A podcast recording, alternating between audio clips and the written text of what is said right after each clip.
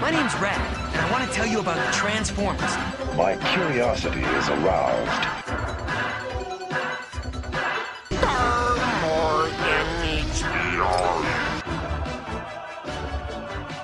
These fools worship Transformers. Decepticons, transform and rise up.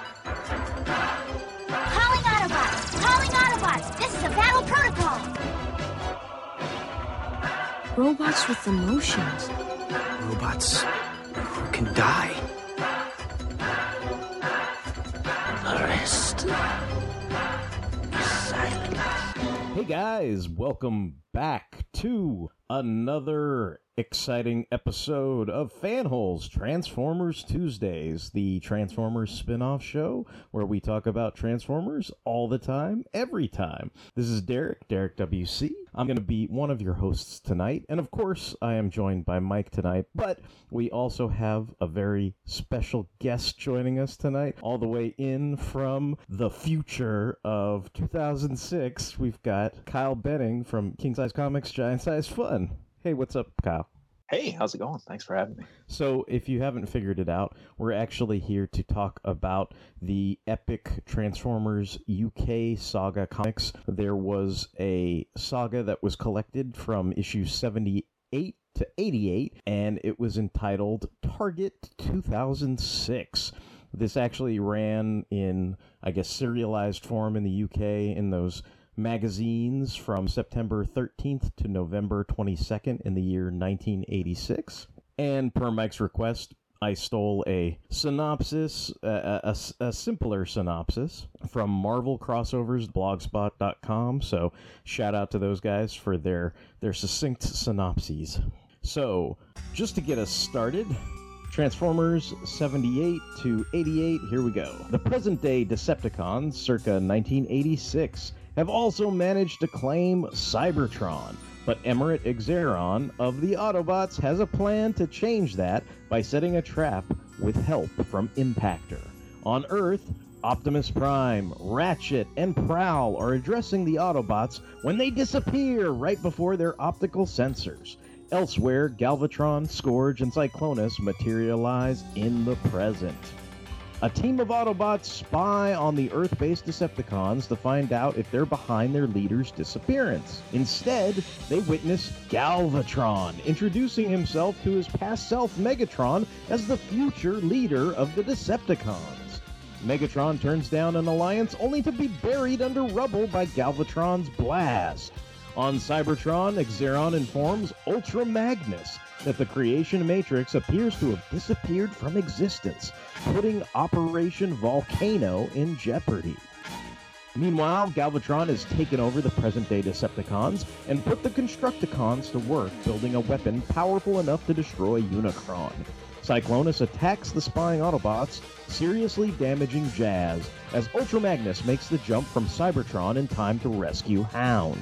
Taking him back to the Autobot base, Magnus is met with hostility from Jetfire. Elsewhere, Galvatron contacts the Autobots to tell them that Jazz is his prisoner. Ultra Magnus continues his search for Optimus Prime, while Jetfire leads a team of Autobots on a rescue mission that completely fails. Ironhide is allowed to crawl back to base, but chooses to free Megatron from the rubble instead. Impactor on Cybertron prepares his team, the Wreckers, for Operation Volcano. Despite it looking like the mission might be canceled without the presence of Ultra Magnus, the team are willing to fight on and risk certain death. Back on Earth, Starscream breaks out of the Autobot stasis pods in the Ark and finds Megatron preparing to lead an assault on the Decepticons. Ultra Magnus continues to stay out of the fight and tries to locate Optimus Prime. Then Megatron and his team of Autobots successfully capture Scourge. On Cybertron, Emirate Xaaron gets Springer, Broadside, and Sandstorm, the Autobot triple changers, to stand in for Ultra Magnus when they launch Operation Volcano. Back on Earth, Galvatron reveals his origin to Jazz, explaining that Unicron transformed him from Megatron into Galvatron. Cyclonus tells Megatron how he beat up Starscream and that Scourge has been captured by the Autobots and Megatron. Hot Rod, Kup, and Blur transport themselves back from the year 2006, making Thundercracker, Frenzy, and Shockwave blink out of existence. Galvatron tests his laser cannon on the Decepticons' orbiting ship, obliterating it. Starscream allies himself with Galvatron against Megatron. Kup explains his team's arrival to Ultra Magnus, who realizes Galvatron is the reason why Optimus disappeared. The Autobots exchange Scourge for Jazz, only to discover Jazz has been turned into a zombified version of himself, who immediately attacks the Autobots. Starscream blocks Megatron's sneak attack, and Ultra Magnus finally arrives to confront Galvatron. Ultra Magnus lures Galvatron away from the cannon to allow Kup's team to set a trap. Galvatron rides Ultra Magnus's roof down the freeway until their fight ends with Magnus blocking Galvatron's deadly blast with a fuel tanker. They both survive the explosion, but Galvatron is still standing. Galvatron returns to the cannon to find Cyclonus and Scourge unconscious, unaware that Kup is ready to blow charges to destroy the weapon and kill the future Decepticon leader. Despite Ultra Magnus and the Autobots getting in the way, Kup sets the charges off. Galvatron survives, but is confronted by Starscream. Galvatron kills Starscream in a rage and realizes this must be an alternate timeline if Starscream is now dead. He takes Cyclonus and Scourge back to the future, unaware that quote unquote Starscream was just a repainted corpse of Skywarp. In the future, Unicron reveals that he mentally manipulated Kup, Hot Rod, and Blur into going back and stopping Galvatron. Kup and the others put the real Starscream back in stasis and return to the future. Ultra Magnus returns to Cybertron. With his priorities changed, Megatron orders the Decepticons on Cybertron not to attack Xaaron. One of them, Makaber, disobeys and kills Impactor before he's destroyed by the Triple Changers. The damaged Autobots, including Jazz, lie in a sorry state in the Ark, where the returned Optimus Prime updates his troops. And that hopefully is uh, a shorter and sweeter synopsis of Target 2006. I, I guess I could bury the lead here, but I mean this is this is definitely one of my favorite Transformers stories. I mean I really enjoyed this, and and we're kind of doing a whole month long thing, Kyle. Just so you're in the loop, we're we're kind of celebrating the anniversary of Transformers the movie, and since this has such a strong tie-in. It was a promotional kind of sneak preview of what was to come with Transformers the movie in the UK. We figured this would be something fun to cover under that entire umbrella. But I I, I love this. What do you what do you guys think of it?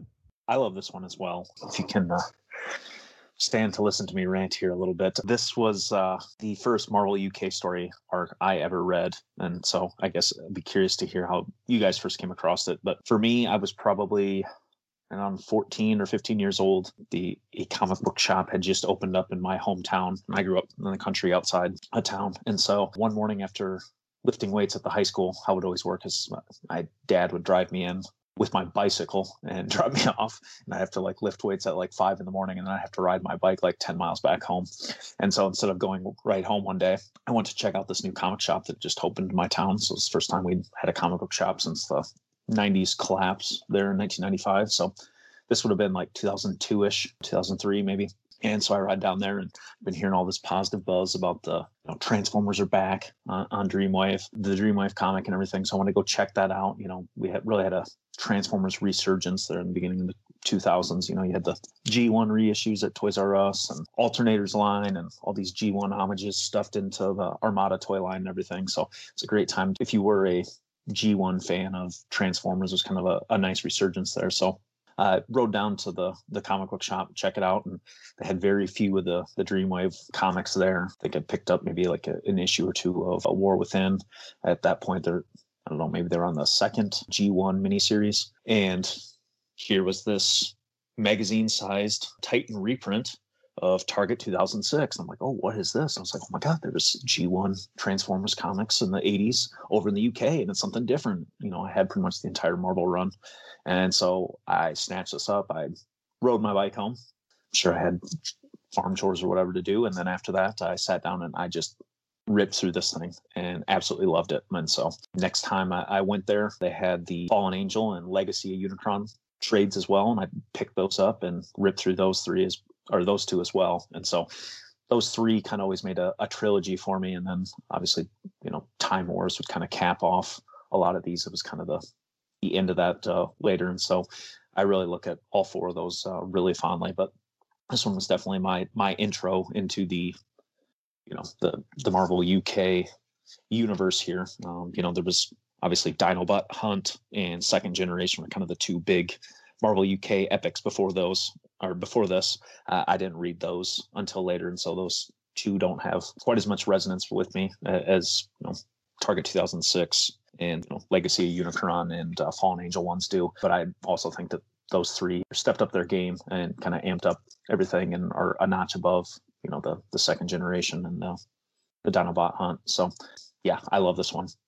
And I, for the life of me, can not figure out why the fuck they don't just adapt this into one of those Netflix cartoon things they try to do instead of absolute train Instead of, instead of what Tra- getting. you know, ranging from train wreck to boring. It's the story's just there. It, you're making toys of all these figures and shit anyway. Just adapt it, and I, I think it would more than accomplish what they're going for. But anyway, that's that's enough for me. It, they run the Netflix shows run the full gamut from train wreck to boring. that needs to be on the on the promotional poster. You know, that needs to be a quote on the on the billboard and stuff. I I, I, I approve. I like it. What, what what about you, Mike? Like, what what are your feelings on this particular you know saga of the Transformers? And and feel free to go into how you discovered it yourself. Well, I gotta thank, uh, as I always do with a lot of Marvel UK comics, I gotta thank trusty old Angel Fire. Yay, Angel websites Fire. of, I, I like, wondered about that if it was going to be Angel Fire or GeoCities. Yeah, like the trusty old websites full of old scans and stuff in the early days of the internet. I think I don't think they had all of Target 2006, but they had like at, at least I think like out of the 11 parts, I think they had at least like 7 or 8 parts. So I I read all like the main bits. I think it was missing some of the middle bits. And then like Kyle said, like eventually like a few years later in the early 2000s, like Titans Books released like those like awesome like magazine sized collections and I eagerly like ordered those like I collected all of those and yeah like I- like it's it's weird to say like th- this story is like so much more important to people who like grew up in the UK but like you know it that doesn't mean it's not like super cool to like everyone else who read it like after either and like yeah like I think this is a you know a cla- when you think of Marvel UK Transformers you think of 2006 probably first and foremost and like you know I, over the years i really appreciate like like i tried to appreciate it from the perspective of like the people who read it like in the uk because like this is like so influential to like you know people like james roberts and like people who would go on to like write transformers comics like later in life. And like yeah like i, I don't know it's like it's kind of one of those things where you can almost like forgive it its flaws. And i mean it does have plot holes and flaws and stuff that doesn't exactly don't exactly mesh up with like later stuff. But still like you know you got to like look at the, per- the it in the perspective of when it was like first released and yeah like I, this is this is definitely like you know marvel uk's like first like like like Kyle said, they they had like Dinobot Hunt and you know whatever else before that, but you know th- this is their first big stab at like, okay, well we we know what the the U.S. comic is doing, and we're we're just gonna do our own epic like you know multi part story, and it's not gonna interfere with you know the U.S. stuff that we have to reprint later, and I think like they they probably it still mystifies me that like not to go off on a tangent, but it mystifies me that like they didn't promote the movie characters in the US Marvel comic like all that much. Like I mean, you know, Hot Rod, Kup and Blur and like, you know, Galvatron, they all show up, but they don't really make use of the, you know, movie characters, like especially like Bob Budiansky did in it. So like, you know, it's it's it's it's weird how like fortuitous fortuitous it was that like, you know, these guys were all free for Simon Furman to use like in the UK but yeah, like you know, I I have a lot of nostalgic fondness. I mean, I'm sure we'll get into it later. There are like plot holes, and you know, not all the art is like up to spec, but like I, I still, you know, I think you know Geoff Senior's issues are awesome. Like, and I even I have a I have a fond spot for like Will Simpson's art, but like I don't know, like uh, Derek, what about you? Like, what's go go into depth in your like history with Target 2006? It's it's weird, like like what you're saying, like trying to put this in the context of how it was released in proximity to you know Transformers the movie, how it was released in proximity to the U.S. Marvel comics, how it was released to Well- American audiences. You know, Yeah, well, I, I pulled some of the release dates and stuff. Well, I mean, obviously, you kind of went through those as well, but then looking at like when the movie was actually released over there, I don't think the movie came out until December in the UK. yeah, yeah. So it was so it was there, long There's got to be a lot of like, what the fuck moments. Like, who are these guys? What are they referencing? I mean, Right. you think of there's actually a lot of spoilers in this thing, right? I Yeah. mean, you essentially know that Megatron is going to turn into Galvatron and that Galvatron is going to kill Starscream in the movie and everything. Mm-hmm. And and, and, And so- I and guess then- technically that there's a fight between Optimus and Megatron, and he, he, I mean, at least the way it's presented in this, you you understand he comes out the worse for the fight, you know, like whereas they didn't exactly spoil, you know, Prime getting killed, but you you got the idea that that Prime and Megatron had this battle, and that that Megatron was so wounded that Starscream could throw him out the Astrotrain, and he can get found by Unicron. But it, but it's weird for for for us i guess because i mean i'm assuming this is true of all three of us but i mean like mike i think the first time i got to read this was you know i don't know angel fire geocities like what have you. Like i i felt like by the time i found scans of these there were enough of them collected in a single house repository that i i went through all of them or i saved them on little cds and read them at my leisure or whatever i did right? But that was probably the first time I got to read them in my own context because the only the only other story I have to tell you is the same story I always tell which is my friend's brother was collecting all of them and those those you know 11 12 page comics like every time I went to you know WonderCon or wherever they were always you know 6 to 12 to 15 dollars depending on the you know importance of the the issue right? And it was just one of those things where you're like it, it just wasn't feasible you know? It was like one of those things where it's like this is this is like half the size of a regular comic even though it's a magazine and it's like at the time you know six to to to 10 times more money than you would pay for a regular comic. So like yeah, sometimes we would sneak in and read issues. I mean the the the issues I have the most distinct memories of sneaking in and reading were like the ones that involved like Straxus and Straxus's fucking head or something. You know what I mean? Like it was like one of these things where it just I guess it blew our minds because we're like, isn't that guy dead? And I'm like, wait, his head is still there and it's giving orders and what? And you know, I don't know. We were just kind of baffled by all that.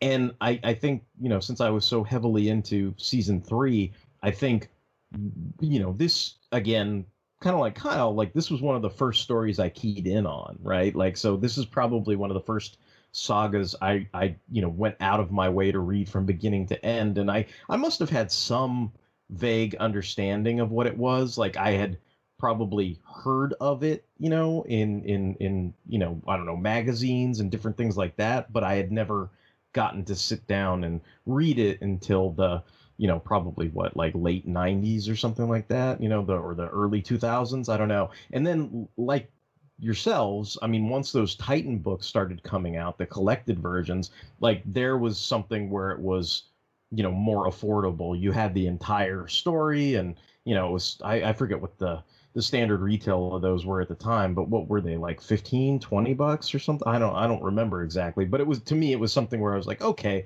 you know i can i can throw this onto the stack of my comics for the week and it wasn't a big deal and of course kyle kind of makes me feel like a decrepit old man because I, i'm i'm i'm having flashbacks of like you know, I, I was not riding a bike. I was like, you know, an adult in Los Angeles, pretty much like driving cars and stuff. And I, you, you were giving me flashbacks because I remember going down to like Burbank and they had, you know, certain, you know, shops and stuff that I would always hit up, you know, when you went down, you know, to Burbank and went down that, um, I'm trying to remember like Hollywood Boulevard or no, that's the wrong boulevard, but it's I forget what street it is. It's been so long since I lived there, but if if I was there, I could drive to it and go there. But it, it, it's one of those things where I would just drive down that street and hit up like all the the shops where I think there was a shop called Earth Two, and there was like a shop that always had like those kind of asswipe fan subs of you know Japanese stuff or the, the the Hong Kong English stuff, you know. So you would go into those stores and get like whatever it was, but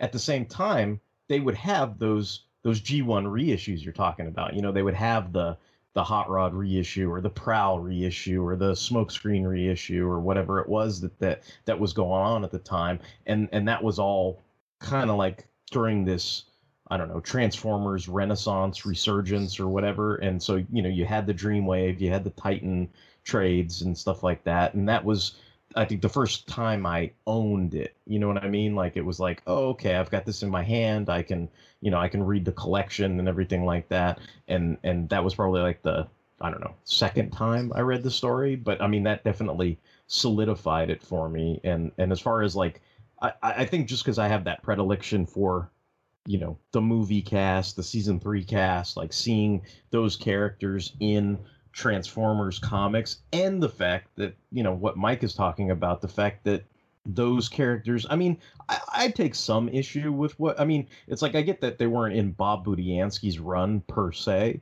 or at least during this time frame but i mean they had a three issue movie tie-in comic. I mean that i think that was their idea of promoting the movie, right? They did an adaptation of the movie. So I, I think there is some balance to that. Like over here in the standard comic, yes, we're not going to have all the movie characters per se, but over here in this adaptation, this three issue adaptation, we're going to have all the movie characters you want. And in addition, I mean, you got to think about it like the Transformers universe, like by the time that fourth issue came out, all that was I mean, in in a certain sense, right? All that was was a promotion of the movie, right? Like like here here's Ultra Magnus, here's Galvatron, here's Cyclonus and Scourge and Star, you know, like all that kind of, you know, RC and Springer and whoever, right? So like in some ways there there was promotion, but I think back to what Mike was saying that that they didn't actually have a lot of in-story presence at, at least until, you know, Headmasters and much later that made these stories all the more desirable to me you know to read to own to to you know what what have you right? Like this is this is something brand new with with these characters that i was i was kind of super fond of. To answer your question they are 1995 these titan reprints. The one handy here. Okay. so yeah. right there at 20 bucks so. Yeah so i was that wow that that that's earlier than i remember but that that's that would make sense because that was I mean, I definitely was. I think he in, means that in, that's how much they they cost. Yeah, oh, oh, twenty bucks. Oh, yeah, 20 bucks, in nineteen ninety five. I was like, I was like ninety five. Yeah. That's like way no, no, no, no, nineteen ninety five. Yeah, they were twenty bucks. Yeah. Oh, okay. Right, yeah, yeah. So they they were yeah they were they, they, they the were super yeah. uh, way more affordable. So right? some you, time travel was happening there, yeah. right? Yeah, I was like, okay. Yeah, the UK was uh, fourteen ninety nine. Okay. So there's a look back at the exchange rate and let's see this one i believe uh, first printing was august of 2002 is what it says. Okay then that yeah that makes a lot more sense. So yeah i would have been that would have been a couple months before i turned 15 and i think i picked this up uh, shortly after. I, I mean i was I riding my on. bike so i didn't have my driver's license yet so i was not 16 yet so I, I held on to those like Titans books, like trades, even though I, I also bought like the IDW like UK classics volumes because just like I love like you know the the retaining of the original like size, like you know mm. they look really good, like all blown up like that. Yeah, and, yeah, yep. I have have the uh, IDW UK classics. I still have all the Titan collections, and I have all of them they did. I also have the black and white little digest size reprints they did, and then I actually have all the original issues of the story arc as well. I have oh awesome all yeah, the I was uh, tell- UK was issues from about number twenty up through uh, about two eleven, I think. So I got a, I got a ways to go yet to complete my collection, but I I got a lot of the, the major arcs in there at least. I was telling Derek before we started, I was all pissed off that IDW canceled the final volume of like UK classics, like that would have collected the rest of the colored like strips. Yeah. Because it also like it, it it killed my pipe dream of them like recoloring all the like black and white strips too eventually. So I was like, oh man, like f you guys, like Well, I I think they went back and they recolored all those because they did that Ultimate Collection over in the UK where they did like every Transformers issue ever oh, released Oh, yeah, in yeah. like a hardcover. And I think John Paul Bove or Bove, however you say his last name, I think he went he was the one that was tasked and with coloring Yeah, all those are those, original like- black and white ones. those are all like like I, I remember seeing those, but those are all like kind of like randomly like Yeah. numbered, aren't they? Yeah, Yeah. like I, yeah. I would have liked them all in like one place maybe, but Yeah. Well, what I'm hoping is IDW has yet to release any of the original Marvel Transformer stuff in hardcover, right? Where they've only done, you know, the hard, oversized hardcover collections Yeah. of their own stuff. But for like classic GI Joe, they released those in the hardcover.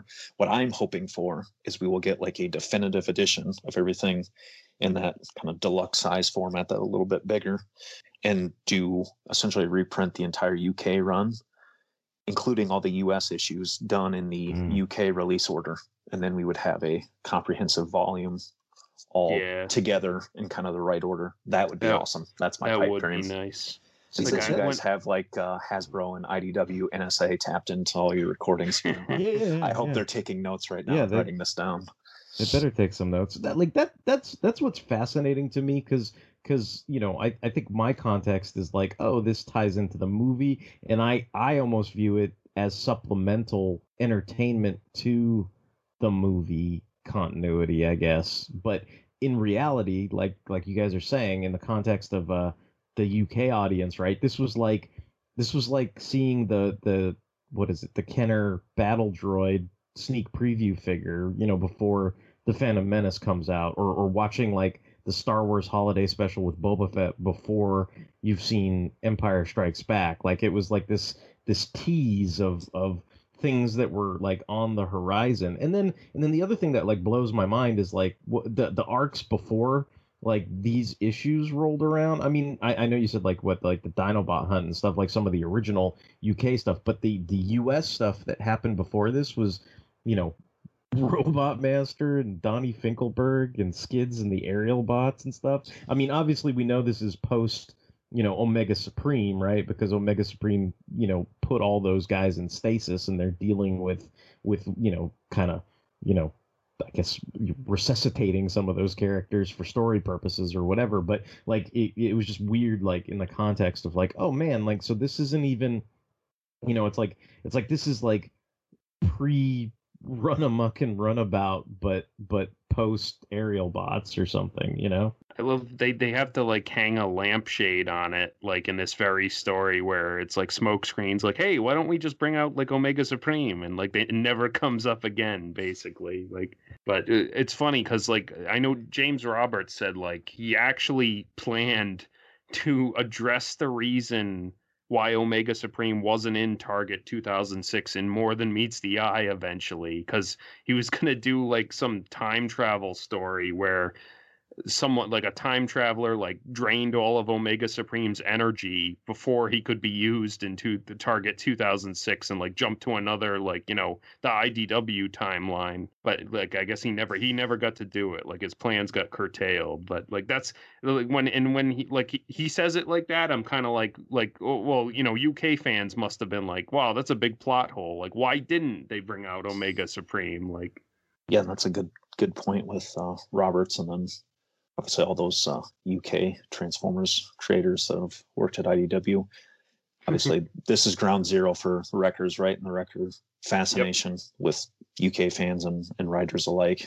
And picking it up at a formidable age is certainly, obviously, where my love for the Wreckers stems from, too. So I would have read this right around the time of, you know, those first couple arcs of oh, now the name escapes me uh war within of the the dreamwave comic right Yeah. and the wreckers was kind of you know obviously with Furman writing it a, a revisited concept there too. So you know i was kind of reading those at the same time as i read this. And so so i fell in love with the the wreckers idea there and you know, had the uh twin twist and Topspin toys as a kid. Yeah, so it was yeah. great to kind of have some fiction tie in there like oh hey i got those guys and oh they're badasses. So Yeah, it's like that long long delayed toy synergy with this yeah property you're reading. Like it's funny because like that that's one of those things where you you realize like oh those guys were never really in the cartoon. They were never in the U.S. comic. Like they they you know essentially they never showed up anywhere. And then this is like one of the only available venues that they had to be featured as as a character and and he you know it's funny because I, I i own twin twist and like that that was one of those you know things where he has a moment in this and you're like hey that dude i bought like gets to do something like that's pretty cool you know Well, What's funny- There'd be a lot of appeal there for a writer, right? Because no one else is touching them. I mean, you get a Yeah. blank slate to to work And- with, or blow them up, whatever. And what's right? No one's funny too care. is like Roadbuster and Whirl, and I think even the Jump Starters were not even released in the UK. So Mhm. it's like you know they had characters in the stable that they weren't like they weren't even promoting as toys like that UK kids could get. Well i guess i guess you could say the same thing for a lot of the quote unquote made up characters you know like there was no toy of straxus there was no toy of and and and i guess you, we we probably should go into this but i know i'm saying emirate Xaaron but i I- i'm sure like other people we, we we talked about this i think the previous episode kyle but I, I i know like you know different people have said it different ways right? Like so Yeah, that's typically how I've said it, Zeron or Zaron or whatever. Yeah, and kind of speaking on the toys front and pipe dreams here. I mean, we've gotten through the recent waves of the the generations line, right? We've gotten pretty kick-ass updates to most of this classic Wreckers team. Obviously, we don't have any Rack and Ruin figures yet or a Xaaron.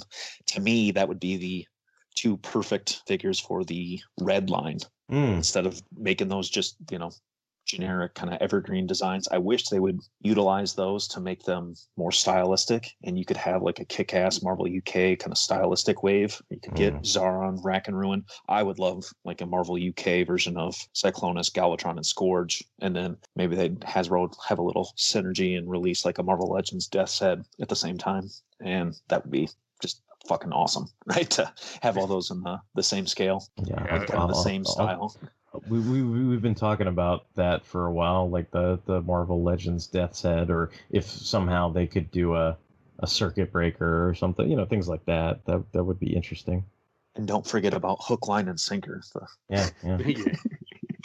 it's like yeah, that, that red line is like perfect for like Rack and Ruin and Xaaron because they're like they're not supposed to be able to transform anyway. So it's like you know you're not losing losing anything by making them a non-transforming action figure. Yeah, I, I think Rack and Ruin transform into like that double jet thing, but I would have thought with kind of some of the like the weaponizer gimmicks and some of the kind of like Micromaster bases they revisited, those two would have been perfect kind of fit in that. Yeah, like he's got a style he's got a toy and, and a character in like the Cyberverse show, but like yeah, they they haven't they've never done a classic Rack and Ruin, like not Mhm. even at like BotCon or anything, and that BotCon's usually pounces on shit like that.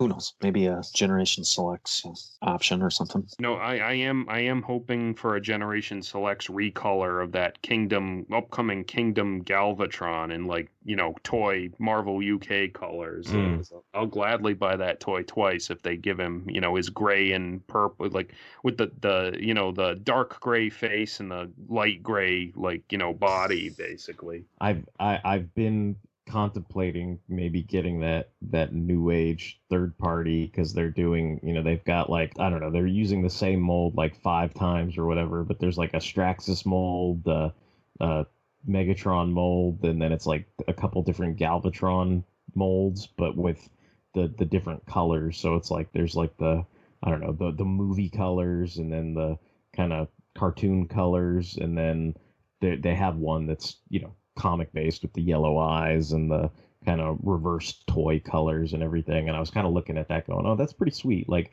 i i was like i wonder what he'll look like next to my universe death's head or whatever and how, how that all plays out you know I was telling you earlier too, Derek. Like I just got uh, Earth or uh, Kingdom Ultra Magnus, and like I was super happy to get him because like he's got the new head sculpt and he's got like the Marvel like shades instead of like individual eyes. So Mm.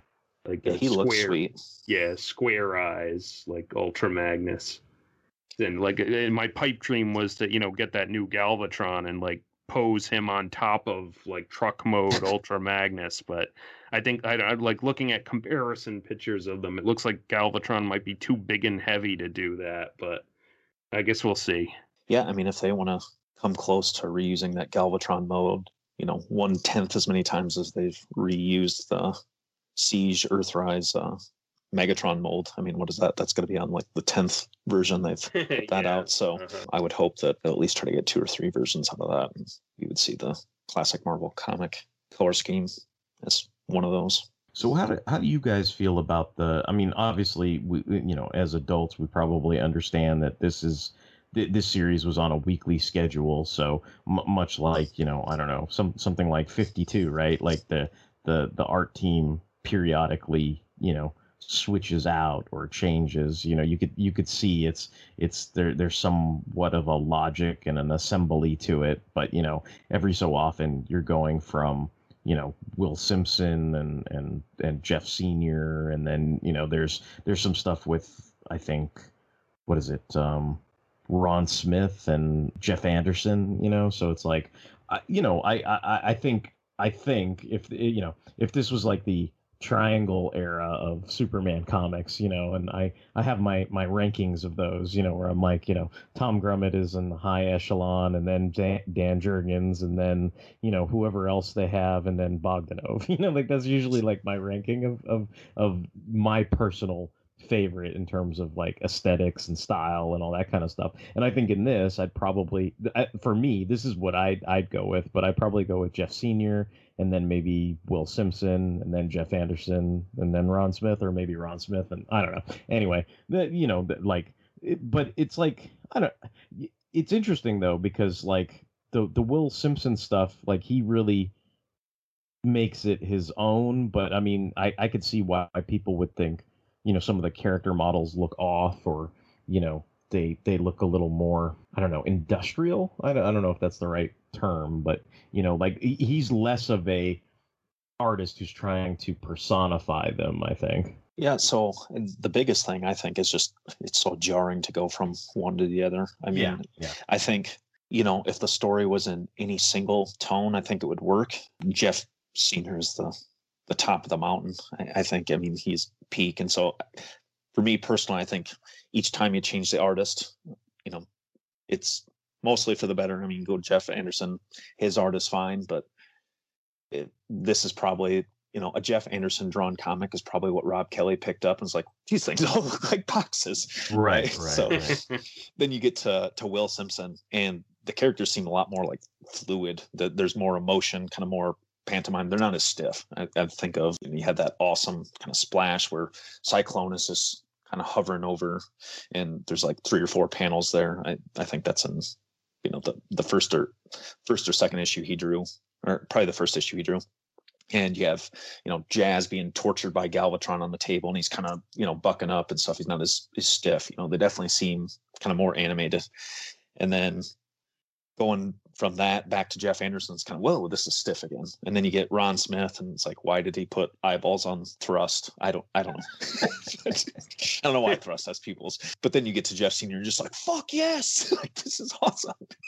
And uh, Well, I mean, I super mean, there's- dynamic there's- layouts, and it really takes like all the strengths of each individual artist. You, you get the the more expressive and kind of fluid characters that you see glimpses of with Will Simpson, and then you have these dynamic layouts, but they're still very clearly robots and on model. And it's like, oh my god, this is awesome. It's like you've crescendoed up to this. This is awesome. And then you have Geoff Senior for you know what what is it like two issues and then someone else jumps back in it's like god damn it But, Yeah, I um, mean, there's there's definitely that that vibe to it. I mean, the the only thing I can I can say as far as that goes is, I mean, at least at least the some some of the more iconic imagery was was done by Geoff Senior in this. I mean, the whole you know Galvatron writing on the top of of Ultra Magnus, like that's you know that's that's the Geoff Senior. You know that's straight out of the playbook and stuff. And I mean there are some, uh, you know, I don't know. Like I I still get a kick out of out of some of the the moments that are in you know some of the other the other issues that are done by some of the other artists. I mean like you know the whole you know I guess. th- I, I don't know. I I always find it funny when when Galvatron and and Cyclonus are are having that chuckle about Starscream, you know, like like that, that and and the way Galvatron like just kind of, you know, puts his arm around Starscream and like kind of is is is cajoling him into doing his bidding and then the minute Starscream transforms and kind of flies away, it's almost like, you know, Galvatron and Cyclonus are like that tool, you know, and they have a private like laugh to themselves about it. And I mean that still the the the, the I don't know, the the the maliciousness or the creep factor to that, like the the the kind of Twilight Zone, like you know that that that weird feeling in the pit of your stomach, like that still kind of comes across in that sequence to me. So like I still I still appreciate that kind of of sequence, or or or even you know the there's the one splash where they they show you Jazz getting tortured. I mean that still has a a strong impact on me, even if I'm not I guess a fan of the style. Like I, I think the stuff that like like throws me off is like when Ultra Magnus first shows up and like he, I, I guess Simpson has that weird thing of like he likes making their eyes. I I don't know if it's what you're calling pupils, but like he has that weird thing where he wants like their eyes to be on fire at all times or whatever you know they all look like when they're they're really like in the zone or something and even when when Galvatron and Cyclonus are having that chuckle, you know, it's like they that that trope is going on within that art, and and it's it's it's funny because, like you say, it's it's it's a different aesthetic between the same story. So so you're like, okay, well, I, I get what this means, sort of for those issues, but then it's missing from from all the subsequent issues. Yeah, like I've got a sort of fascination with like Will Simpson's art in this. Like a like Geoff Senior is probably my favorite Transformers artist of all time, but like Will Simpson is kind of like an honorable mention because it's like you it's almost like you shouldn't like his art, but like I do like because it, it is sort of off model sometimes and some like you know he just kind of like you know does his own thing and like you know eh, sometimes characters aren't like readily identifiable if it's a close up or whatever yeah but, it's like it's like ultra magnus has that weird like you know wicked witch of the west nose and some yeah. shots and stuff yeah but yeah the, everything is just so like striking and full it, it just just like Geoff Senior like all all like action is like over exaggerated and like full of impact like you know, like when when Jazz like backhands Brawn and Brawn's mm. like jaw flies off, like that's like awesome. Like and or or like even impactors like death scene like i always was kind of like you know and, and obviously i probably wasn't traumatized like all the little like uk kids were but like i was always kind of affected by that last shot of impactor like you know dying where like half his face is like gone or whatever and you know you you always were a wily old buzzard like it looks like you know it's it's like almost horrific like the way like you know mm. he illustrates like impactor's death like and also i was going to say like there's there's like a, almost a little influence of like jack kirby like in will simpson's art because that that friggin' first splash page of the the space gun that they the galvatron as the constructicons make like man like that's a kirby ass sci-fi like looking mm. like gun like yeah I like I like in the the Will Simpson issue where like he because he saves Hound and Hound's like I don't think I'm up for you know driving back to to base or whatever and and I was totally like oh this is totally like advertising the toy where he's like why not let Ultra Magnus take the strain and he transforms and it's like just come on the back of my cab, you know, and I was like, oh, they're totally advertising the toy. Like, like, look, look, kids, look what you could do. You could load up your Autobots on Ultra Magnus's trailer. You know, we, will have to speak for our absent fanhole Brian, but you, you should Ultra Magnus have said, "I'm huge. I'm huge. Get on me. I'm huge. I'm huge." But uh, you know, you know, the other thing that I think is interesting is like we know that like say Ironhide dies in Transformers the movie, but the readership when this came out probably didn't know. But then like is it is it weird that it's like eh, they're sort of foreshadowing it because it's like you know Galvatron you know defeats all the the Autobots that try to go free Jazz and and he's got his foot on Ironhide's head and then he doesn't even bother to kill him. But then like later it's like the the you know he's basically like I'm gonna you know I'm gonna dig out Megatron and I'm digging my own grave you know? And it's like it's like what, I, I'm kind of thinking about it like well you know like it, it works on multiple levels because he thinks he's doing the wrong thing even as he's doing it. But if you consider that this is quote unquote a time travel story, like if he didn't dig out Megatron, he might have not been digging his own grave in Transformers the movie too. Like I don't know. No! Such heroic nonsense.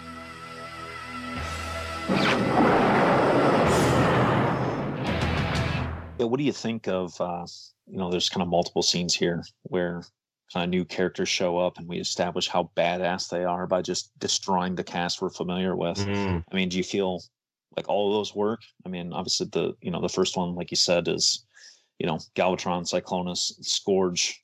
You know, show up in issue 81 there. You know, I just decimate the the Autobots. You know, is that just them taking a dump on the existing characters, or do you feel that's uh successful or well pulled off or well earned?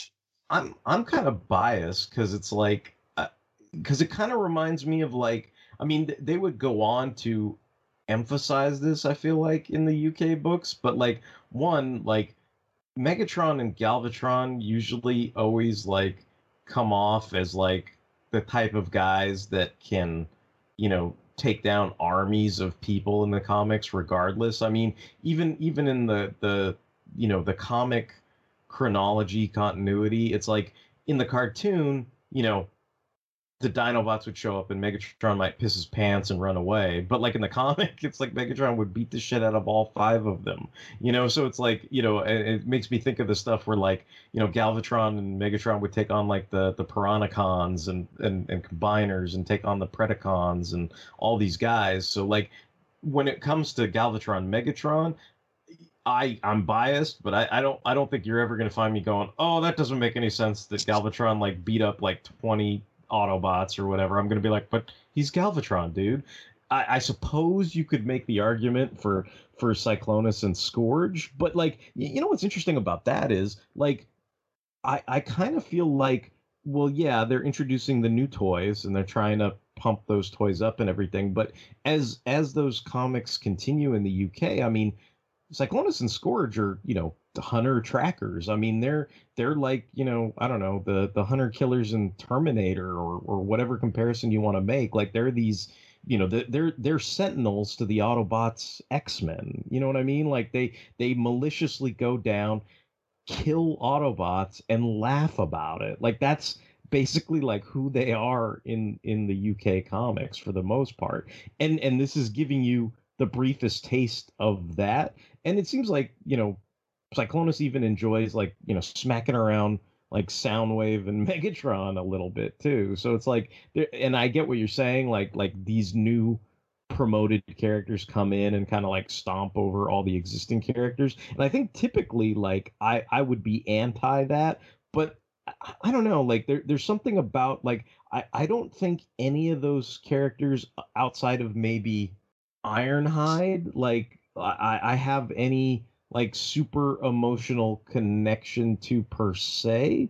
Like I like Jetfire and I like Ironhide, but like in the context of things, like just because I like an Autobot character doesn't mean I, I don't think those other characters are, you know, because they, you know, they're forged by Unicron. They're like they're they're superior soldiers, and they can take all this firepower and laugh it off, and all this other stuff.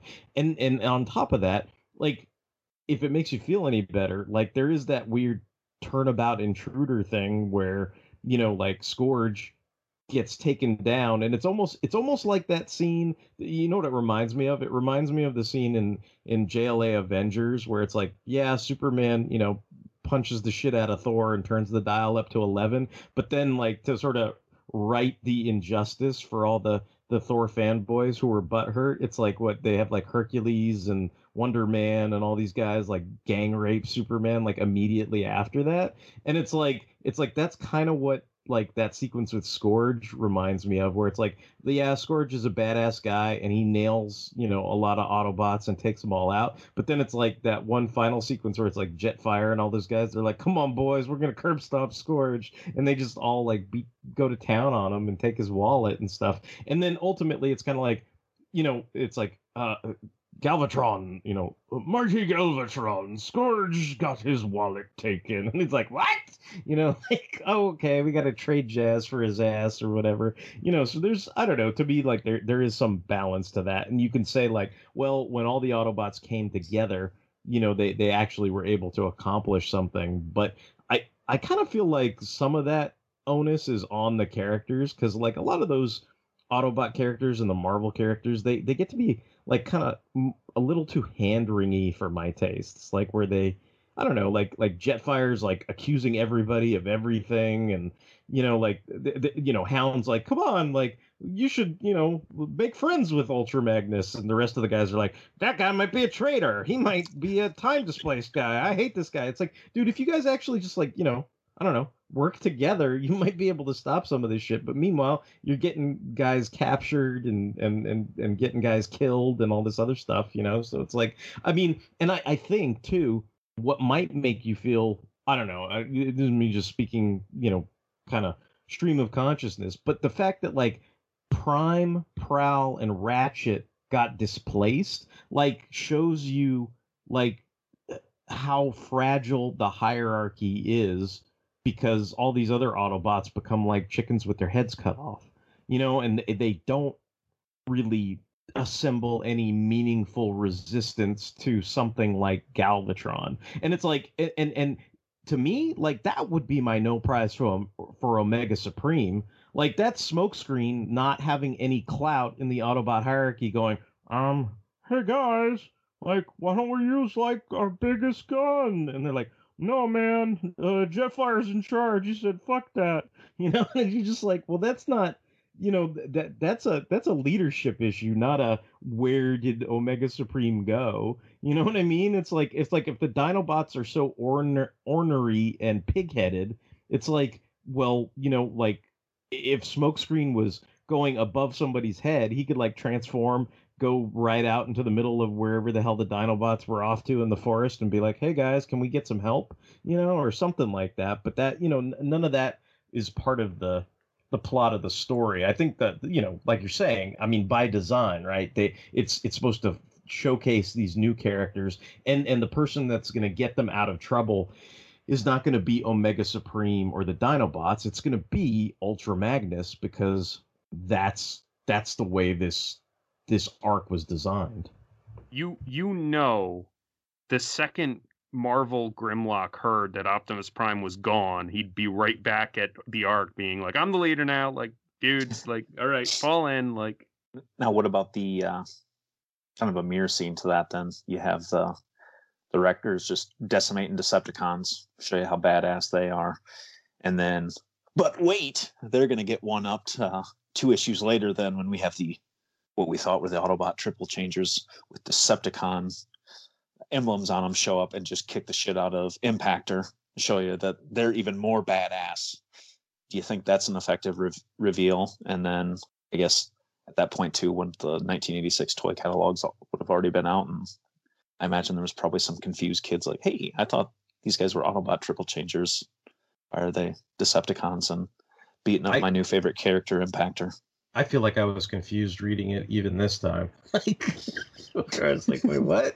Like, what do you mean they're Decepticons? Oh yeah, I forgot about this part. You know, like so that was so if if if uh, if the criticism is that that is a confusing reveal, then uh, I I will admit I'm still baffled by it even today. No, there's just there's just uh, kind of three instances there of some lunch eating going on. I mean, it doesn't bother me. I was just curious if uh, felt like all of those were earned or they were I, all I, effectively it, pulled off. Or it's it's weird because because Mike talks about how you know the the death of Impactor probably had a strong impact on all the you know the quote unquote British kids that were reading his adventures. You know, so it's like if if I'm coming into this with my nostalgia and my fanboy love, my bias of season three characters, this being a showcase for them, like mostly I will enjoy this. Kind of like you know, I love Superman and I love Superman whooping ass. So th- there's a lot of Our World's at War that I think is like the greatest thing ever because he comes in and takes everybody's wallet for the most part, right? And you know, the story gets really stupid at the end, but there, uh, there's still that part of me that like enjoys like a character I like taking the wallets of other characters. So in in terms of of that, like this works for me. But like if you you know, I I, I guess what I can tell you is if I was a big a fan of Impactor as I am of Galvatron, I could appreciate why you'd be like, oh man, like Impactor has a really good showing, but then it's just a bunch of fake Decepticons. Like what? And Impactor, you know, gets talked down to by you know Emirate Xaaron or whatever. I mean, you know, Impactor's kind of like the I don't know. He's he's like the Sergeant Fury, you know, and the Wreckers are his howling commandos and stuff. Like, I mean, I could understand the appeal for the character and why he'd be a fan favorite character. And I guess, you know, is he a fan favorite character because he died? Is he a fan favorite character because people loved him so much before this? Like, is there is there something that you would have preferred he had done other than save Emirate Xaaron? Like I, you know, I I'm not I'm not sure because you know I don't know how I'd feel about it if if you know Ultra Magnus just like jumped in front of somebody and then his face melted. You know, like I I mean if that's all there was, you know.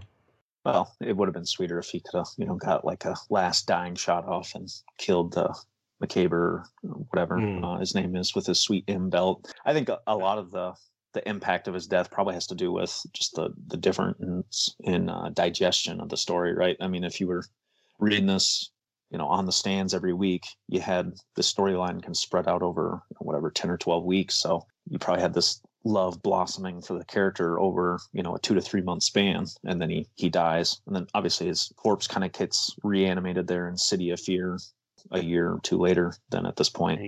Impactor eventually Impactor eventually gets his revenge in IDW because he's the one who puts down Makaber in IDW. Yeah, that's right. I even think about that as same character, isn't it? Yeah. Is that is that um, like a Goodfellas thing where like Joe Pesci gets to kill him in one movie, but then the other guy gets to kill Joe Pesci in the other movie? yeah, I guess so. They they switch off. They're like the Impactor's like the the Joe Pesci to that other white haired guy with the mustache's name, who's like the Makaber or whatever. I don't know. You guys covered that uh, City of Fear story, didn't you, for a Halloween episode? Like yeah. Four years ago or so, yep. right? So he kind of gets a second heroic death, right? Where his uh, heroic programming kicks over the, the zombified state and he sacrifices himself again. So I'm sure that kind of second death helps cement him into legend status for yeah, uh, yeah, the British fans.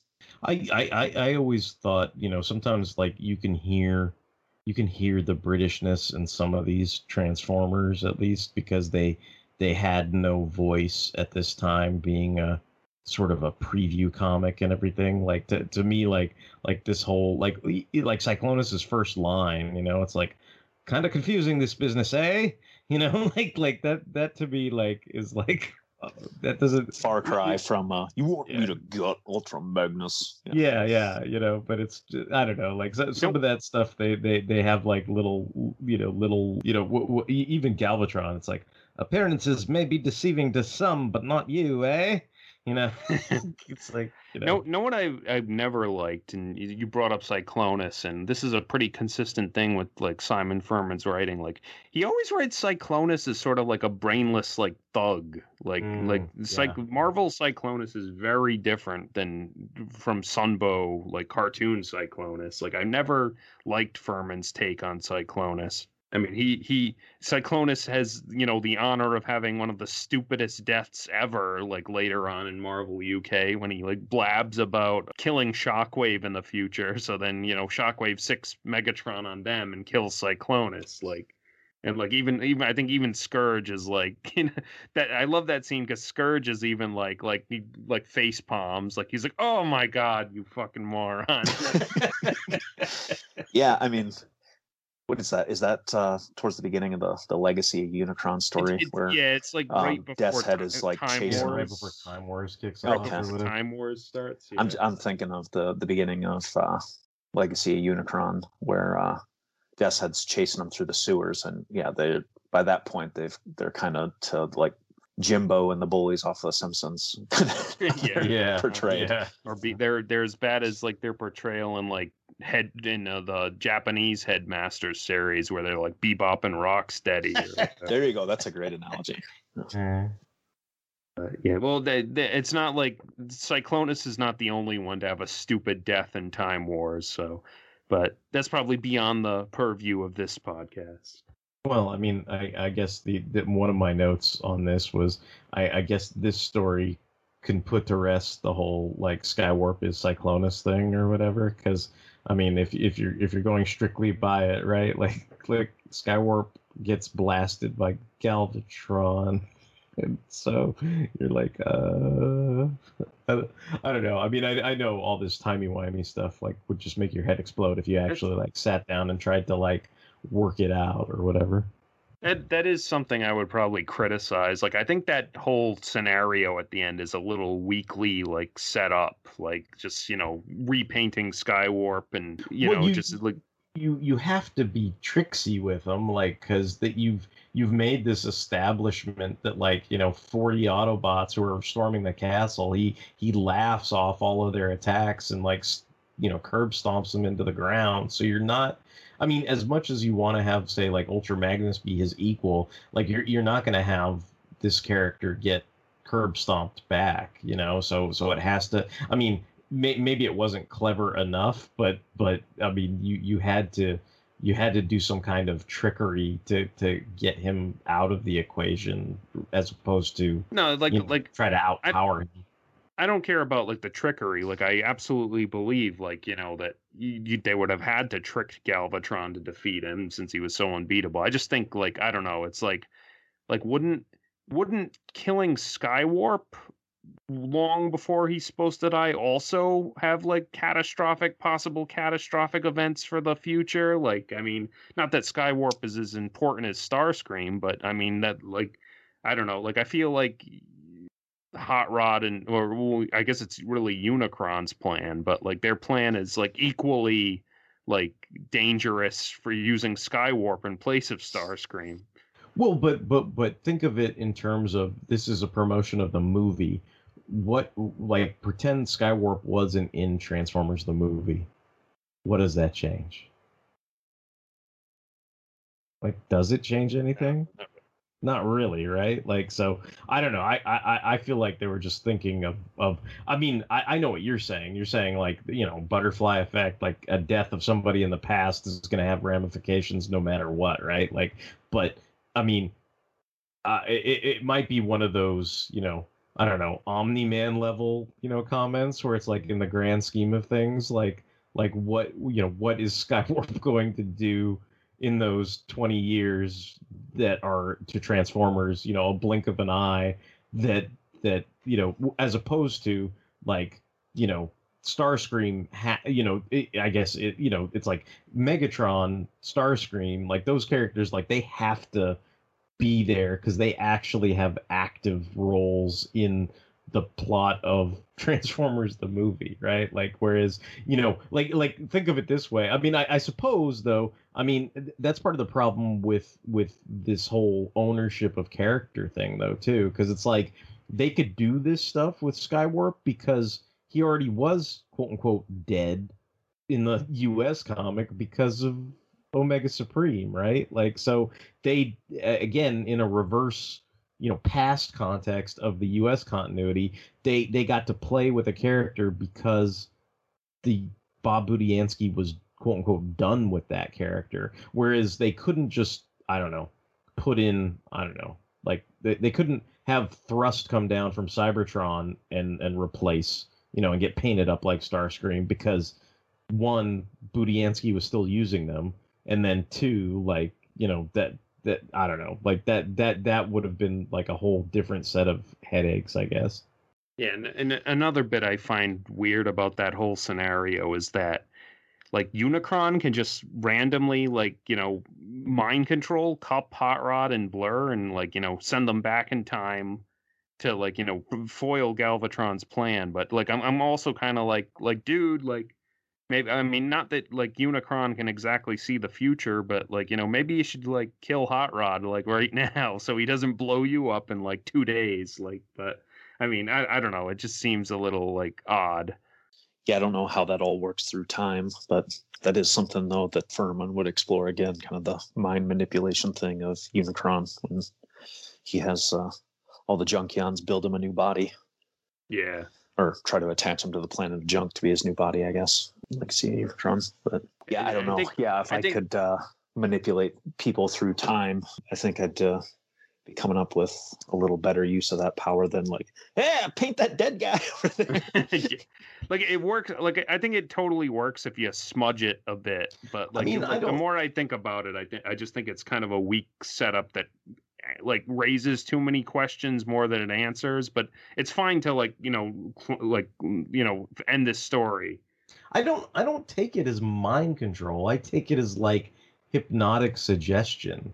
Like it's not I don't know. Like I I don't take it as like I'm mentally controlling like Mike and Kyle to I don't know, paint their transformers a different color. Like it's more like hey, you know what would be cool like if, you know, like if you happen to have some paint and you happen to you know whatever you know and, and basically i make you think it's your idea and you're like hey you know what? Like derek mentioned this thing and i wasn't really thinking about it but let's go back in time and let's paint our toys you know and then and then it just so happens that it, that works out to my advantage because you doing that like i don't know you know blows up you know the giant kirby cannon or whatever you know what i mean like because even the way he describes it he's like oh eh, you know I I sort of, you know, nudged the Autobots in this direction, and with typical Autobot efficiency, like they handled it for me. You know what I mean? Like like to me, it's more of like Unicron's doing a Kingpin move, not a not a you know I don't know Purple Man move. Does that I don't know? Does that make sense?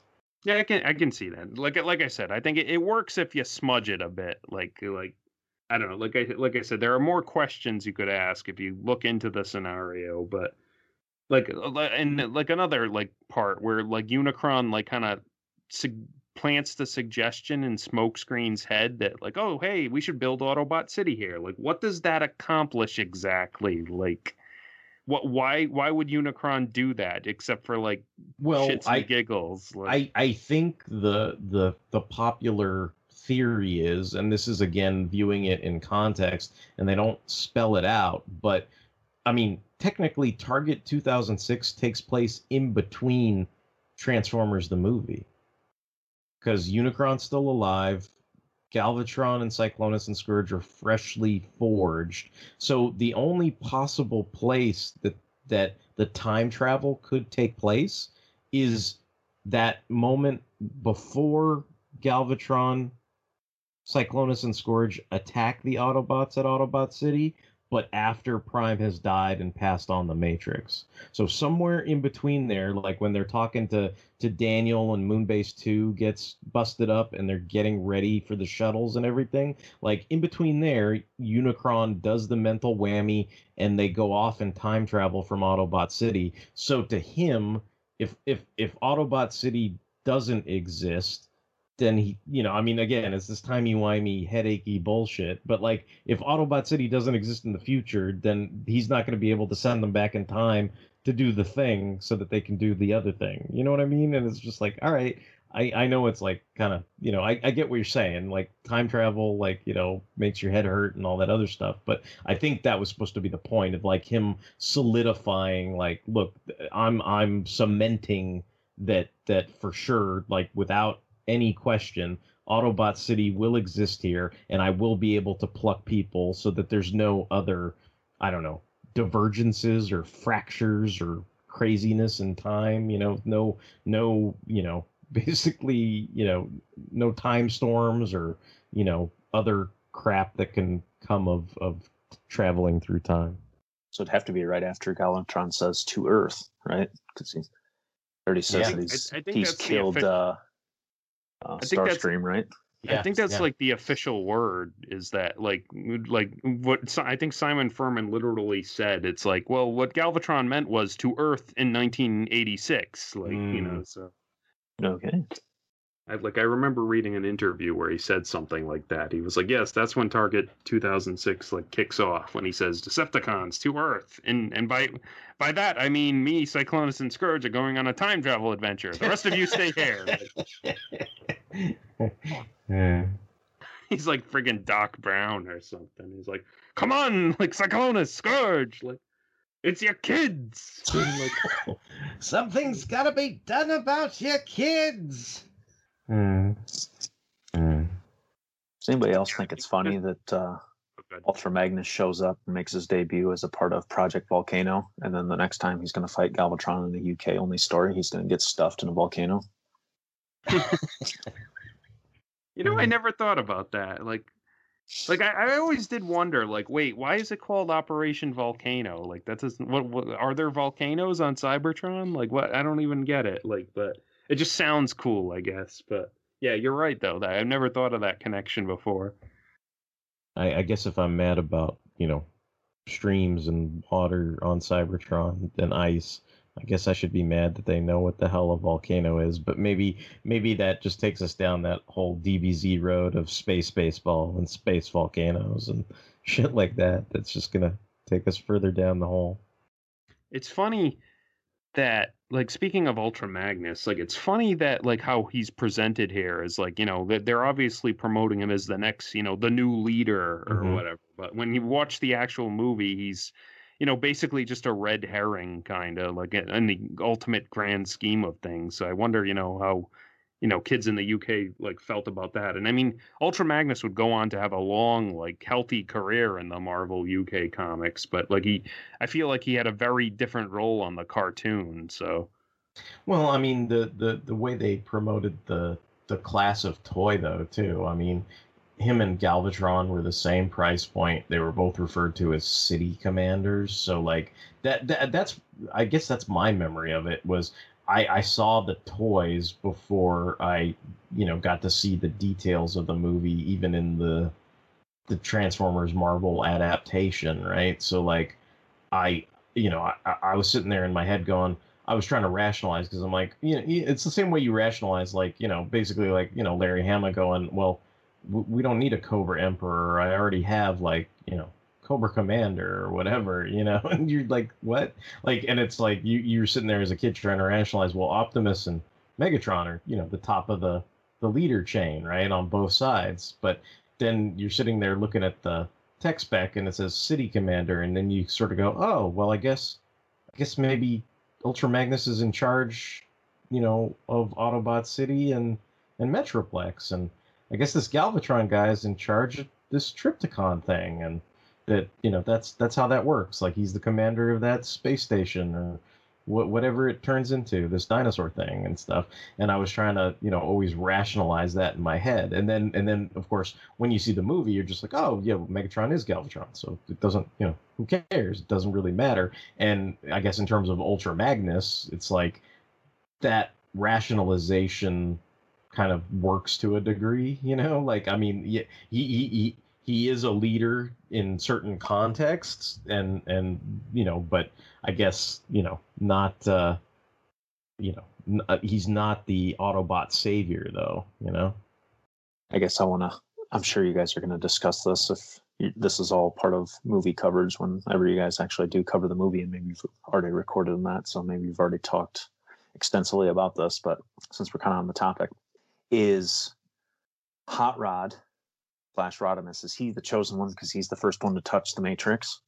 You know, when Prime drops it, Ultra Magnus never gets it, right? He kind of fumbles it as it's getting there, and Hot Rod catches it right before it touches the ground. Is that kind of what preordains him? Is because he's uh, touches it next, and that's why it doesn't accept Ultra Magnus? I mean that that always that always seems like a weird, you know, like like the cookies come out and cuz I cuz I touched them like they're they're my cookies. Like I don't I don't I don't know if I I don't know if I subscribe to that. Like I I always kind of felt like, you know, uh, at least it's it's of- all like a destiny thing, right? I mean, Well, Unicron's bearing down on them, and the next person's going to light their darkest hour, right? I mean, Well, if- see see that if that's Ultra the, Magnus was going to turn into a true Prime, he should have had some sort of physical I don't want to say transformation, mutation or whatever, enhancement. Right, right, And he doesn't get that at all. Whereas, I- why is that? Or is he?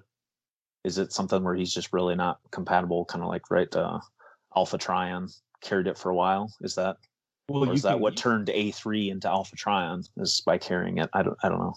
Yeah, you can you can you can argue that. Like I don't know that we, you know, it's it's funny because you don't necessarily know that you knew that until after the fact, if that makes sense. Like you only knew that once you saw Hot Rod turn into Rodimus. And see, the problem is this this is I don't know, this this is just me speaking on the fly, but like that was special when it was Hot Rod turning to Rodimus. Now you can retroactively go back and say, oh well, yes, clearly you know Orion Pax transformed when he got the Matrix, but that's not really what happened. Like Orion Pax got shot and got killed, and Alpha Trion rebuilt him into Optimus Prime. That had nothing to do with the Matrix. You can argue that like, oh, Alpha Trion like you know snuggled the Matrix in his chest during that, and that's why it happened. But that's not part of the story, right? And so every time the Matrix gets used after in a different context with somebody else, it sort of dilutes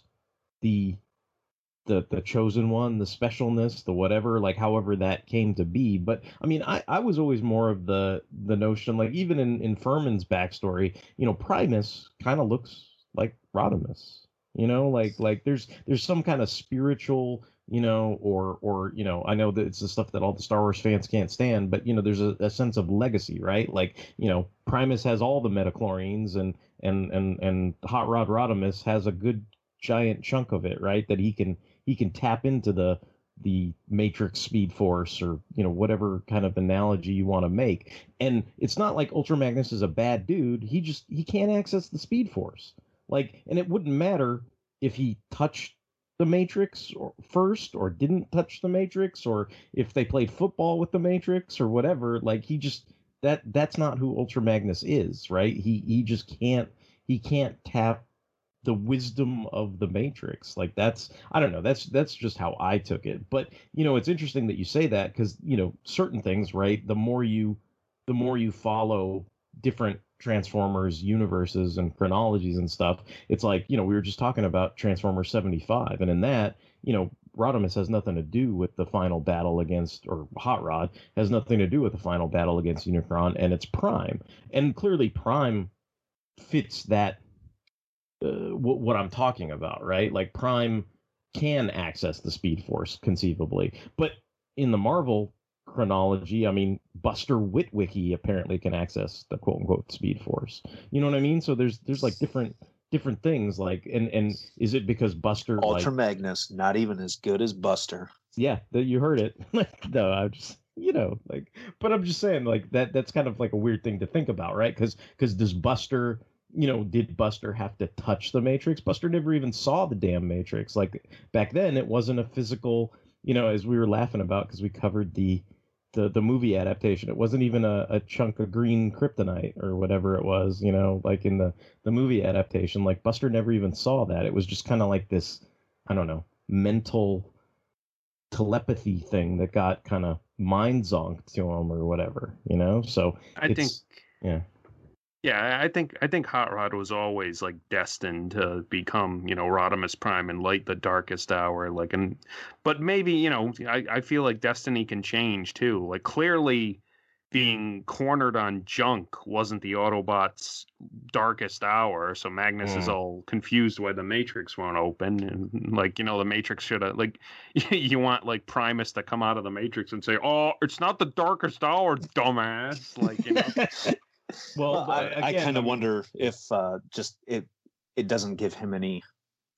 Very good point, right? That's not the darkest hour, so that would be why he can't open it. But the fact, you know, there's a lot of theories, right? But he kind of double clutches when he puts it in his chest, like it doesn't fit in, right, and everything. But I just kind of wonder if it's already imprinted on Rodimus the instant he touches it, and that's why you don't get that transformation. I mean, then- you would I mean- think. I mean, right? Scourge gets a, a physical transformation out of it.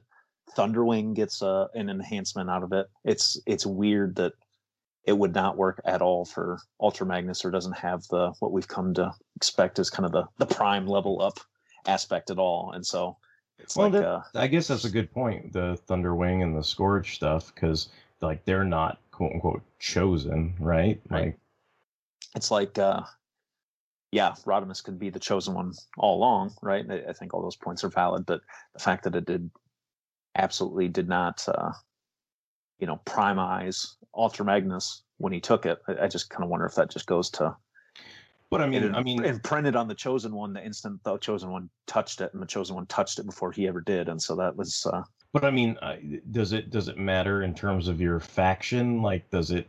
In other words, I I just think it's a funny idea that like you know I don't know like you know firsties is like kind of like do you get firsties to the Matrix? Like just because you you touched it after the person who like like does that does that does if, if that's the theory right? Like does that happen after the person dies immediately? So like he touches it first and picks it up. But what you're saying is like if if it had been anybody else in the room we would have had you know perceptor miss prime or some shit if if perceptor had somehow like removed it because he's the surgeon like i don't you know i don't know. That just seems like to me that seems funny.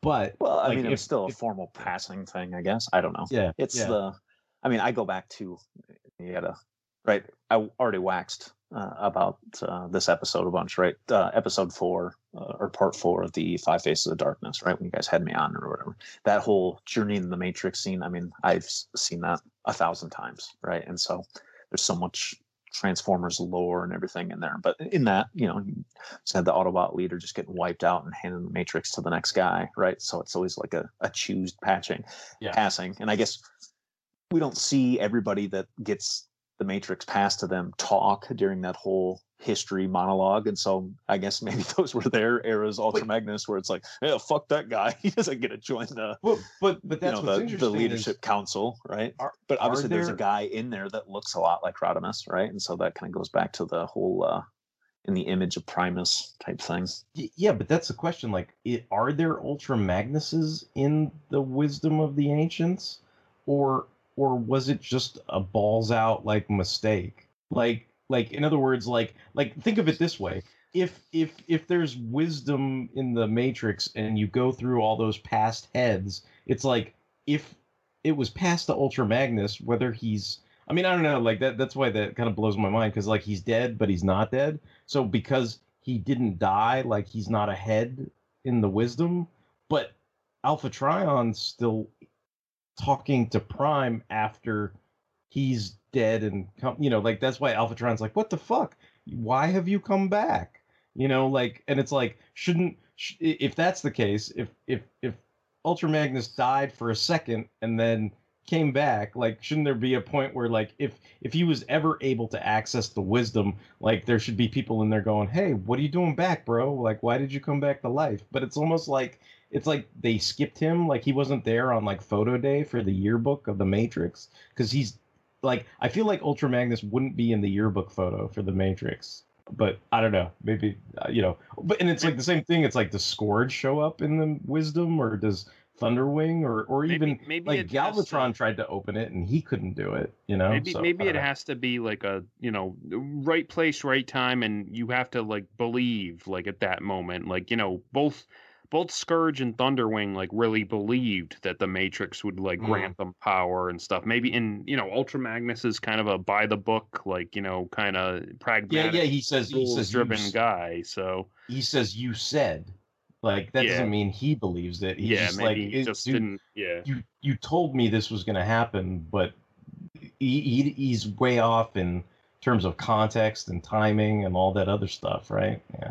And maybe he just really didn't believe like and you know hot rod even says in the movie like you know you know when the, the matrix can stop unicron and Kup's like what do you know about it lad? He's like i've just got this feeling like it can like so maybe you know i don't know.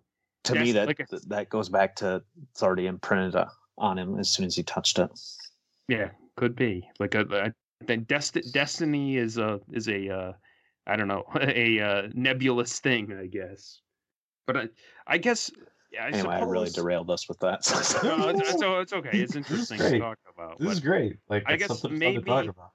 if if Magnus was in a position to like undergo like a character journey or something, and like you know like Hot Rod wasn't there, and Magnus found himself inside Unicron, and like you know that was Magnus's time to believe like in himself and the Matrix. Maybe he could have opened the Matrix in the darkest hour, but you know he he just he wrong place, wrong time. Yeah, but it's it's funny we talk about like you know Magnus in the cartoon and stuff because he's very like I said he's kind of different in the Marvel comic. Like he's you know he, he's He a I- I personality. he- yeah, like he's a lot looser in the Marvel comic. I feel like you know he, he's a lot like more approachable, I guess, and and they, they Um, really play up his doubts too in the Marvel comic. Like in the, the cartoon, he doesn't have much room to doubt because he's you know he's being second in command to Rodimus, and like that's where he's comfortable. Like you know, we you know his tech specs always say he's not comfortable in command, but you know when he's on his own in the Marvel comics, like running around Earth and whatever, he's always doubting himself,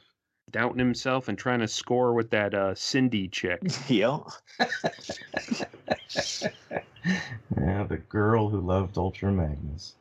but yeah, I mean, I I don't have a huge amount left to say. Like I, I despite my you know my criticisms, like whatever plot holes there might be, I still like I love rereading this story. Like I love you know it. it there's a not only a nostalgic fondness for it, but just a, a general appreciation for the. I guess like the cojones on display, like Yeah, basic yeah. like where you know the Marvel UK like staff basically said, okay, well, and like I, I've read all the supplemental material about this story, like that, like uh, is in those like IDW like UK classic trades, and like how you know Furman was saying like we had to tie into the movie, but we couldn't spoil it, and we couldn't like you know we couldn't do this, and we had to fit in between the uh you know the Marvel comic, and like there were so many things they had to like work around and like get into place for this to work and i think it does work which is i think a testament to you know their their competence basically I mean, the the way I guess my my final word on it would be that you know obviously I appreciate the story. I think it's like my my top you know it's like my number two on uh, a Transformers top ten list I wrote a long time ago. So obviously I have a lot of appreciation and love for the story, and I I kind of tend to think of it as like you know the the the cojones that that, that Mike was talking about. I mean, to me, this is like this is like the first you know crisis on two worlds or crisis on multiple earths like this this notion of this kind of high concept team up and this is essentially like the very first time something like this happens in transformers lore. I mean this it's it's it's it's spanning time and and different generations and you know puts together like all these different characters into a single story. And i mean there, there's something that's you know unparalleled and epic about it being the the first attempt. It's like seeing that that cover of the flash of two worlds and going whoa like this this changed everything you know and it, it, i i kind of feel like the same about you know target 2006 like target 2006 changed everything and that's that's why the story is really important to me in terms of transformers lore Yeah, that's a great comparison. Yeah, that's kind of where I'm at. I mean, like I said, it was the the gateway to the the Marvel UK continuity for me, and obviously it worked, right? Hooked me. So I went back and, and bought the you know the next two that I could get my hands on. And it's hard for me to look at it kind of in a vacuum. I kind of look at it as you know part one to this four part epic with Fallen Angel, Legacy Unicron, and and Time Wars. I think of the four, Legacy of Unicron is probably my single favorite. This is probably second. It's awesome, and like you said, Um, yeah, it's pretty revolutionary. A- adds this you know, time travel concept, which at least for the rest of the UK run would be a you know a, not like they overused it, but a, a common staple, uh, kind of a well they'd go back to, and also incorporate into the you know the US run once Furman went over there. Uh, you got the Wrecker element, which obviously is still strong today with you know, Impactor. I mean, how many different releases did he get? Did he get three? You know, mainline, a, a Netflix reprint, and then the the Amazon three pack where he came with the Decepticon signal. So, you know, still obviously has a lasting legacy today on, on multiple fronts. So great story. Derek, Yeah, I am I'm- curious then what's what's number one of your Transformers stories of all time? Is that a Beast Oh, Wars uh, story? Is that Last Stand of the Wreckers? What is it?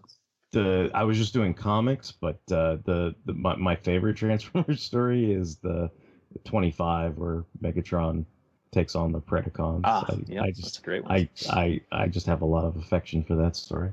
I'm, I'm glad Derek thought to ask you on Kyle because like it's, it's like we we last had you on for you know Five Faces of Darkness and I mean that that's kind of like a sequel to the movie. So now we had you on for not not exactly a prequel but like a, a parallel quel I guess to the movie. Like It's it's Yeah. like a sneak sneak pequel, you know. in, Just in seriously, why, between the haven't why, lines. why aren't they adapting this shit for their, Yeah, right. the next shitty Netflix thing? I mean, I I can't figure out what they think their target audience is or what they're trying to. Is it like the they're, they're just trying to have enough like member berries to hit? Like, oh yeah, I played with Transformers like you know 30 years ago or whatever. I should buy these for my kids. I should buy this twenty dollar mm-hmm. complex transformer toy for my kid and watch the show and it's like supposed to have enough member berry juice that it's like yeah i remember when prime fought megatron or what I, I don't know it's like it's trying to go for this that it's actually in the g1 continuity but it doesn't think, i don't think know of- I- they, think- they think- could just make their own kind of what dreamwave did kind of this ultimate universe right? A distillation of a g1 cartoon and G1 Comics, and I shouldn't just say Dreamwave. I mean, obviously IDW kind of did the same thing, right? And put their own spin, but then you could just cherry pick kind of a you have a Vince Caroli two minute intro. You know, it was the year 2005 or whatever. You just lay the back story, and then you just take something like this and you adapt it instead of the shit they have been doing. But think I was gonna say like think of the contrast of how like Ultra Magnus is treated here and then how he's treated in that Netflix like Siege Mm. cartoon. Like Yeah. I, I only made it through like the first 15 minutes. I'm like, yeah, fuck okay, this. So. good, good. I- you don't by you don't time I need to got- see anymore. yeah, by the time I'd already or sat down to try to watch that, I'd already heard multiple reviews, and I'm like, yeah, no, this, no, it's gonna get worse from here. It's fine. like, this isn't for me. I mean, if he's not if he's not the chosen one in the movie, he sure as shit wasn't the chosen one in the Netflix grab. Uh, But wait, he comes back in a sweet cloak. I I, I, No- I don't no know who you're talking tell. about. I, yeah, I know it was totally unidentifiable. Yeah. Hey, spend fifty dollars on this toy that we're not going to tell you what it is. uh, not the greatest marketing scheme. I, I I kept saying that spoiler toy for Ultra Magnus, like the packaging, like I they should have packaged him in the spoiler box, like all hung up and like beaten up like a gimp or something. Like You are receiving a transmission from the Rod Pod. Upload pending. Stand by for soundtrack transfer. I am Maggie, And I am John. and we are trapped, hurtling through space in a ship shaped like Rodimus's head. The ship, for reasons we haven't been able to determine, contains the entire run of the IDW Transformers Phase 2 comic, which chronicle the events following the end of the war between the Autobots and Decepticons. So we figure we may as well read them all in order and report our findings to you. Stand by. Stand by. Upload complete. Now.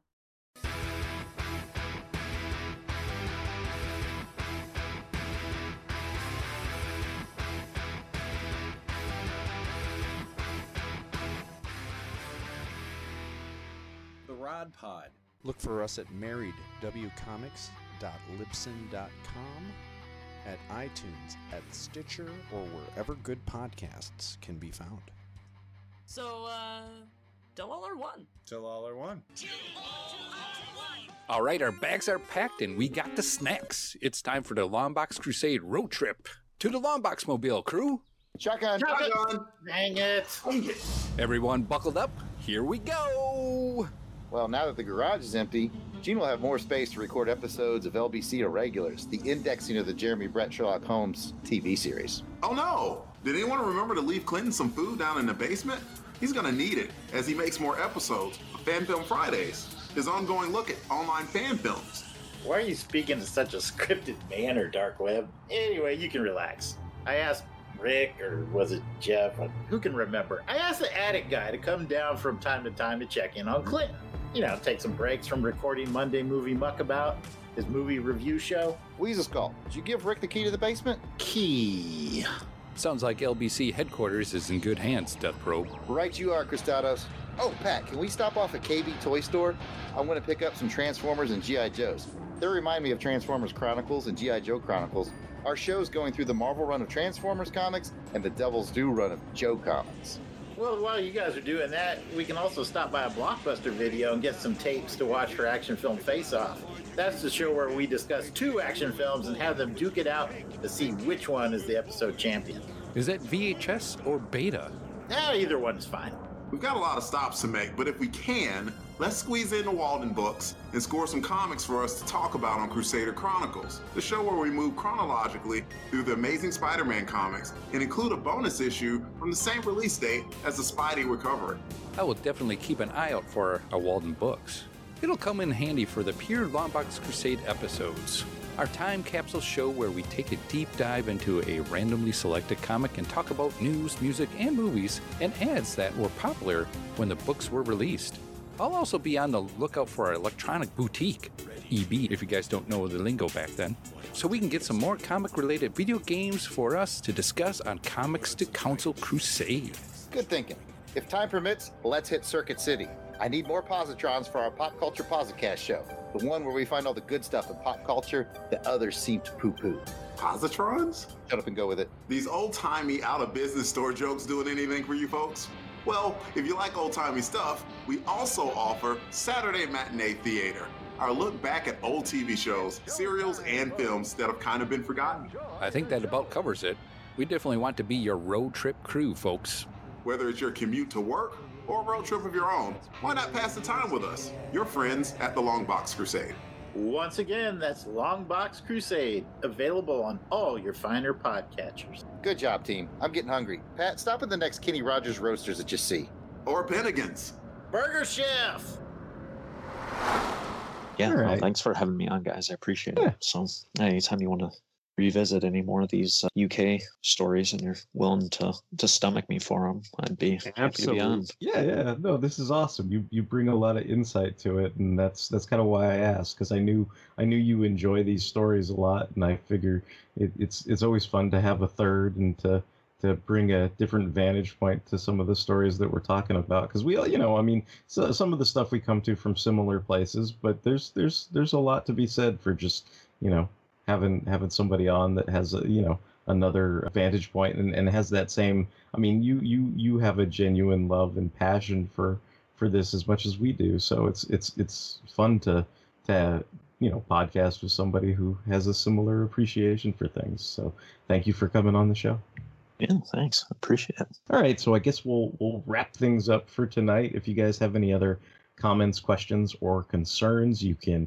email us at fanholespodcast at gmail.com. You can find the backlog of Transformers Tuesdays episodes over on the fanholespodcast.blogspot.com. And we can be found on all kinds of social media. We're on Tumblr, Twitter, Instagram, Facebook. We appreciate all the likes, hearts, and shares that we receive there. And we can be streamed all over the place. We are on Apple Podcasts. We can be found on Stitcher Radio, Google Play, Spotify, and Amazon Music. So until the next time, this is Derek, Derek WC, Wreck and Rule, signing off. Hey, it's Mike and Derek. You always were a wily old buzzard. My face is melting.